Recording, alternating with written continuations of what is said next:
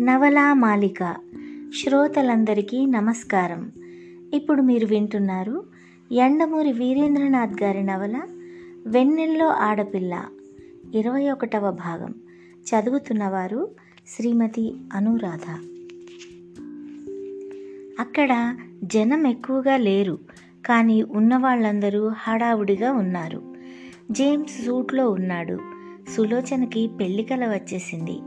ఆమె పట్టు చీరలో ఉంది. వేలికి జేమ్స్ బహుమతి ఇచ్చిన ఉంగరం ఉంది. పెనిన్షులా ప్రోడక్ట్స్ ఉద్యోగులు టెలిఫోన్ ఎక్స్చేంజిలో పనిచేసే అమ్మాయిలు అక్కడ ఉన్నారు. పెళ్ళి జరిగి గంట కావస్తుంది. బఫే ఏర్పాట్లు జరుగుతున్నాయి. పెనిన్షులా ప్రోడక్ట్స్లో చాలామంది అబ్బాయిలే జేమ్స్ స్నేహితులు. అంతమంది ఎక్స్చేంజి అమ్మాయిల్ని ఒకే చోట చూడటం వాళ్ళకి థ్రిల్లింగ్గా ఉంది.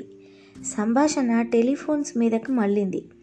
ఒక కుర్రవాడెవరో నోరు జారి ఇంత బేవర్స్ డిపార్ట్మెంట్ ఇంకొకటి లేదు అన్నాడు.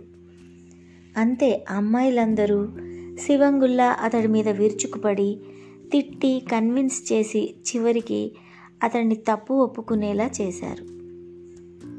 పెనిన్షులా జీఎం కల్పించుకుని ముఖాముఖి మాట్లాడేటప్పుడు చిరునవ్వుతో ఎదుటి వాళ్ళని ఎంత ఆహ్లాదపరచవచ్చో ఫోన్లో కూడా అంతే తీయటి కంఠంతో కస్టమర్ని ఆకట్టుకోవచ్చు అన్నాడు.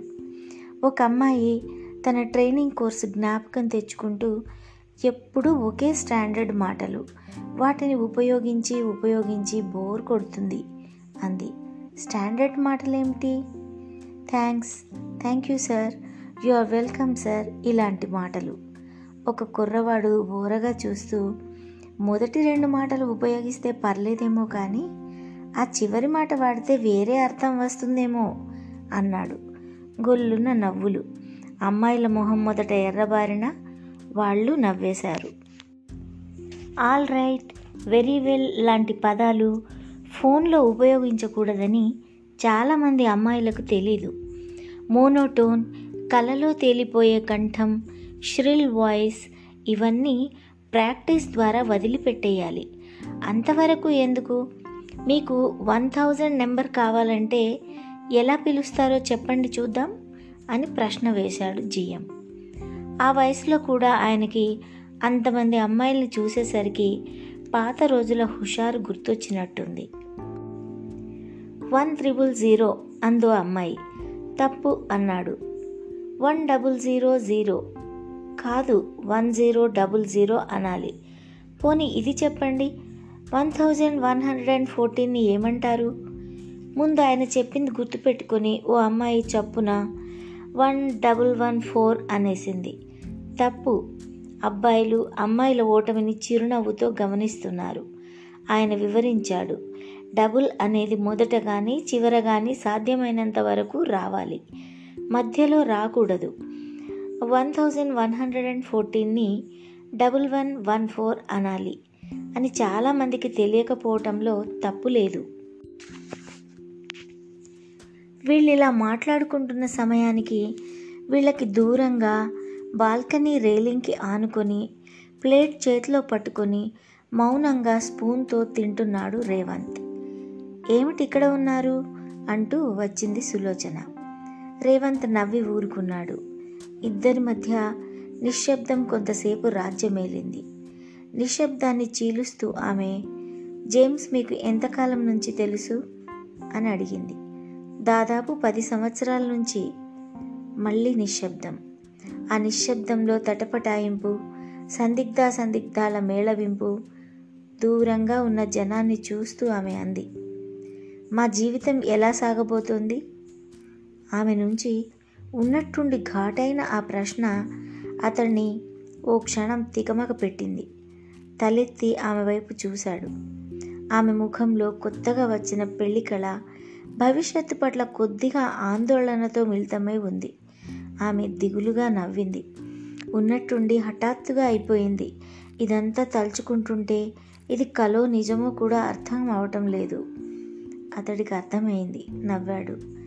మనసులో ఒకటి పెట్టుకొని పైకి మరొకటి నాజుగ్గా కృత్రిమంగా మాట్లాడే ఎంతోమంది కన్నా జేమ్స్ చాలా మంచివాడు. మనసులోని ఏ మాటను ఏ భేషజాలు హిపోక్రసీ లేకుండా చెప్తాడు. అందుకే అతడి మాటలు కరుగ్గా అతడి భావాలు అపాయకరంగా కనబడతాయి.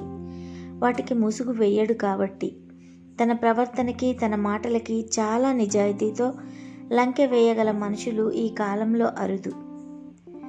కానీ అతడు చాలా ఫ్రీగా సెక్స్ గురించి స్త్రీ పురుష సంబంధాల గురించి మాట్లాడటం నాకు భయంగా ఉంది. మా వైవాహిక జీవితంలో దీని ప్రభావం ఎలా ఉంటుందో అని. అతడు పెరిగిన పరిస్థితులు అలాంటివి అన్నాడు రేవంత్. ఒక మనిషి మీద అతడి చుట్టూ ఉన్న పరిస్థితుల ప్రభావం చాలా పడుతుంది. వాటి నుంచి బయటపడి తనకిష్టమైన వ్యక్తిత్వాన్ని నిర్మించుకోవటానికి అతడికి కొంచెం టైం పడుతుంది. కొంతమంది చాలా తొందరగా ఈ మార్పు సాధించగలిగితే చాలామంది తమ మొత్తం జీవితకాలంలో దీన్ని సాధించలేరు. ఈ ఎవల్యూషన్ గురించి థామస్ హారిన్ అనే సైక్రియాట్రిస్టు బాగా వివరించాడు. వీలైతే బాన్ టు విన్ అనే పుస్తకం చదవండి. జేమ్స్ మనస్తత్వం బాగా అర్థమవుతుంది. చాలా గొప్ప ట్రాన్సాక్షనల్ అనాలిసిస్ ఉంది. అందులో మనిషి యొక్క జీవితం పుట్టినప్పటి నుంచి ప్రారంభం అవుతుంది అనుకుంటే మొదటి స్థితి నేను బాగాలేను ప్రపంచం బాగాలేను అనేది. పసిపిల్ల ఏడవటం దీనికి గొప్ప ఉదాహరణ. దీని తర్వాత స్టేజి నేను బాగాలేను ప్రపంచం అంతా బాగానే ఉంది అనేది. ఏడేళ్ళ కుర్రవాడిని ఇంట్లో వదిలేసి తల్లిదండ్రులు సినిమాకి వెళ్తుంటే వాడు ఏడ్చే ఏడుపు లాంటిది ఇది. ఇది కూడా దాటితే మూడో స్టేజ్ వస్తుంది. నేను బాగున్నాను ప్రపంచమే బాగాలేదు అనేది. పదిహేను ఇరవై సంవత్సరాల మధ్య అబ్బాయికి అమ్మాయికి తమ స్వశక్తి మీద విపరీతమైన నమ్మకము ఇంటి సభ్యుల మీద అకారణమైన కోపము తల్లిదండ్రులతో మాట్లాడాలంటే నిరాసక్తత తనని ఎవరూ గుర్తించటం లేదన్న తపన ఈ స్టేజ్లో కలుగుతుంది. ఇది కూడా దాటితే ఆఖరిదే అత్యుత్తమమైనది. అయితే I'm okay you are okay అన్న స్టేజ్ వస్తుంది. నూటికి తొంభై తొమ్మిది మంది ఈ స్థితికి చేరుకోలేరు. ఒక స్థితిలోంచి మరో స్థితిలోకి ఎంత తొందరగా వెళ్ళిపోతే అంత మంచిది. ప్రతి మనిషి ఈ నాలుగు స్థితుల్లోనూ ఏదో ఒక స్థితిలో ఉంటాడు. దురదృష్టవశాత్తు జేమ్స్ మొదటి స్థితి అయిన I'm not okay you are not okay స్టేజిలోనే ఉన్నాడు. ఈ చైల్డ్ స్థితి నుంచి అతడిని అడల్ట్ స్టేజ్కి మీరు తీసుకురావాలంటే మీరు పేరెంట్గా మారాలి. మగవాడి జీవితానికి ఈ ఆలంబనని ఇవ్వటానికే దేవుడు స్త్రీని సృష్టించాడనుకుంటా. తనెవరో తెలియపరచకుండానే నా మీద అంత ప్రభావం చూపించిన ఫోన్లో ఆడపిల్లే దీనికి ఉదాహరణ. ఎందుకో తెలియదు కానీ పెన్నెల్లో ఆడపిల్ల ప్రసక్తి రాగానే సులోచన పెదాల మీద నవ్వు వెలిసింది. గదంతా మల్లెపూల పరిమళం నిండి ఉంది. తెల్లటి పక్క ఆహ్వానిస్తున్నట్టు ఉంది. ఆ గదికి కొత్త ఆనందం వచ్చినట్టు నీట్గా ఉంది. గిటారు అటకెక్కింది. డ్రాయింగ్ స్టాండ్ మంచం క్రిందకు దూరింది. రాత్రి పదయింది. సులోచన జేమ్స్ మంచం మీద కూర్చుని ఉన్నారు. దాదాపు అరగంట నుంచి వాళ్ళు మాట్లాడుకుంటున్నారు. వచ్చే జీతం గురించి పిల్లలు ఎప్పుడు కావాలి అనుకున్నది. స్మోకింగ్ పట్ల ఆమె అభిప్రాయం అన్నీ అతడు అడుగుతుంటే ఆమెకి కొద్దిగా నిరుత్సాహంగా ఉంది. మొదటి రాత్రి మాట్లాడుకోవాల్సిన మాటలేనా ఇవి? అనుకుంది. గడియారం పదకొండు కొట్టింది. అతడు ఆమెను దగ్గరకు తీసుకున్నాడు. ఆమె నిశ్చింతని భంగపరుస్తూ అతడు ఆమెను అడిగాడు. Are you good in bed ప్రశ్న అర్థమయ్యి అవగానే ఆమె చిగురుటాకుల వనికి వెంటనే సర్దుకుంది. I'm not okay you are not okay ఏ అమ్మాయి అయినా ముందు ప్రేమను పంచుకోవాలనుకుంటుంది. అంతేకాని ప్రేమంటే తెలియని అమ్మాయికి బెడ్ సంగతి ఎలా తెలుస్తుంది? అతడు ఈ వాదనకి అప్రతిభుడై అయితే నీ గురించి నేను అనుకున్నది తప్పన్నమాట అన్నాడు. ఏమనుకున్నారు నా గురించి? చాలా మందితో పరిచయం ఉందనుకున్నారా? అలా అనుకున్నాక కూడా నన్ను పెళ్ళి చేసుకున్నారా? చాలా మామూలుగా. స్త్రీ నాకు కొత్త కాదు. అటువంటప్పుడు నా భార్యకు పురుషుడు కొత్త అవ్వాలని కోరుకునే హక్కు నాకు లేదు. ఒకరికొకరు తోడు ఉండటం కోసం ఒకరి అవసరాలు వేరొకరు తీర్చుకోవటం కోసం వివాహం అనేది జరుగుతుంది. ఈ ప్రేమ ఇదంతా ట్రాష్ అని నా ఉద్దేశం. ఒకరినొకరు చూసుకోకుండా గంటల తరబడి ఫోన్లో మాట్లాడుకుంటూ ప్రేమ ఆప్యాయత అని పేర్లు పెట్టి అభిమానాన్ని పెంచుకునే మా రేవంత్ ఆ వెన్నెల్లో ఆడపిల్ల అంటే నాకు నవ్వొస్తుంది అన్నాడు. అలా మాట్లాడుకోవటంలో ఏమీ లేదంటారు. ఏమీ లేదు. ఆమె తేలిగ్గా ఊపిరి పీల్చి బ్రతికించారు అంది. ఎందుకు? వెన్నెల్లో ఆడపిల్లను నేనే కాబట్టి అంది రాజసులోచన. జేమ్స్కి ఒక్క క్షణం పాటు ఆమె చెబుతున్నది అర్థం కాలేదు. అయిన తర్వాత కూడా అయోమయంలోనే ఉండిపోయాడు. ఆ నిజాన్ని వెంటనే అన్వయించుకోలేక సతమతమై చాలాసేపటికి తేరుకొని ఏమిటి? అన్నాడు. అతడి మెదడంతా ఎవరో నొక్కి పట్టినట్టయి స్తబ్దమైంది గొంతు బొంగురైంది. సులోచన మామూలుగానే మీ స్నేహితుడు రేవంత్కి ప్రతిరోజు ఫోన్ చేసేది నేనే. మొదట్లో ఏదో సరదాగా చేశాను. మనం ఇలా పెళ్ళి చేసుకుంటామని అనుకోలేదు అంది. అప్పటికే అతడు పక్క మీద నిటారుగా కూర్చున్నాడు. ఎప్పుడు లేనిది అతడి మొహంలో ఉద్వేగం కొట్టొచ్చినట్టు కనపడుతుంది. మై గాడ్ అన్నాడు. రేవంత్ నిన్ను ప్రాణం కన్నా ఎక్కువగా ప్రేమిస్తున్నాడు. ఒక్కసారి కూడా చూడని అమ్మాయిని ప్రాణం కన్నా ఎక్కువగా ప్రేమించడం సాధ్యమని నేను అనుకోను. నీకు అతని సంగతి తెలీదు. నువ్వెంత తప్పు చేశావో కూడా నీకు తెలియటం లేదు ఆమె మాట్లాడలేదు. కొంచెం సేపు నిశ్శబ్దంగా ఉండి మళ్ళీ అతడే అన్నాడు. అయితే ఆక్స్ఫర్డ్ యూనివర్సిటీలో చదవడం సులోచన. అంతా బోగస్ అంటూ నవ్వింది. అతడు నవ్వలేదు. ఆమె మొహం కేసి చూస్తూ ఉండిపోయాడు. ఎన్నో చెప్పాలనుకుంటున్నాడు కానీ నోట మాట రావటం లేదు. ఆమెకి మాత్రం అతడి రియాక్షన్ ఆశ్చర్యంగా ఉంది. ఏమిటలా ఉన్నారు? అని అడిగింది. అతడు తెప్పరిల్లి ఏం లేదు అని తర్వాత మళ్ళీ ఏదో అందామనుకుని మానేశాడు. సిగరెట్ వెలిగించి తనలో తానే అనుకుంటున్నట్టు ఈ దెబ్బకి అతడు కోలుకోలేడు అన్నాడు. సులోచన కదిలి మీరింత చిన్న విషయానికి ఎందుకు అనవసరంగా ప్రాముఖ్యత ఇస్తున్నారో అర్థం కావటం లేదు. స్నేహితుడు భార్యనని తెలిసాక కూడా అతడు ఈ ఇష్టాన్ని ఇలాగే కొనసాగిస్తాడని నేను అనుకోను అంది. కొనసాగించటమా? నాన్సెన్స్. నా భార్యవని తెలిసాక ఇక అతడు ఇటువైపు కన్నెత్తి కూడా చూడడు.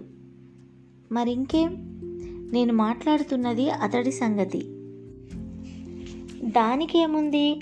నేనే వెన్నెల్లో ఆడపిల్లని అని అతడికి చెప్పే అవసరం ఏముంది కొంతకాలం ఫోన్ రాకపోయేసరికి అతడే నెమ్మదిగా ఆ విషయం మర్చిపోతాడు.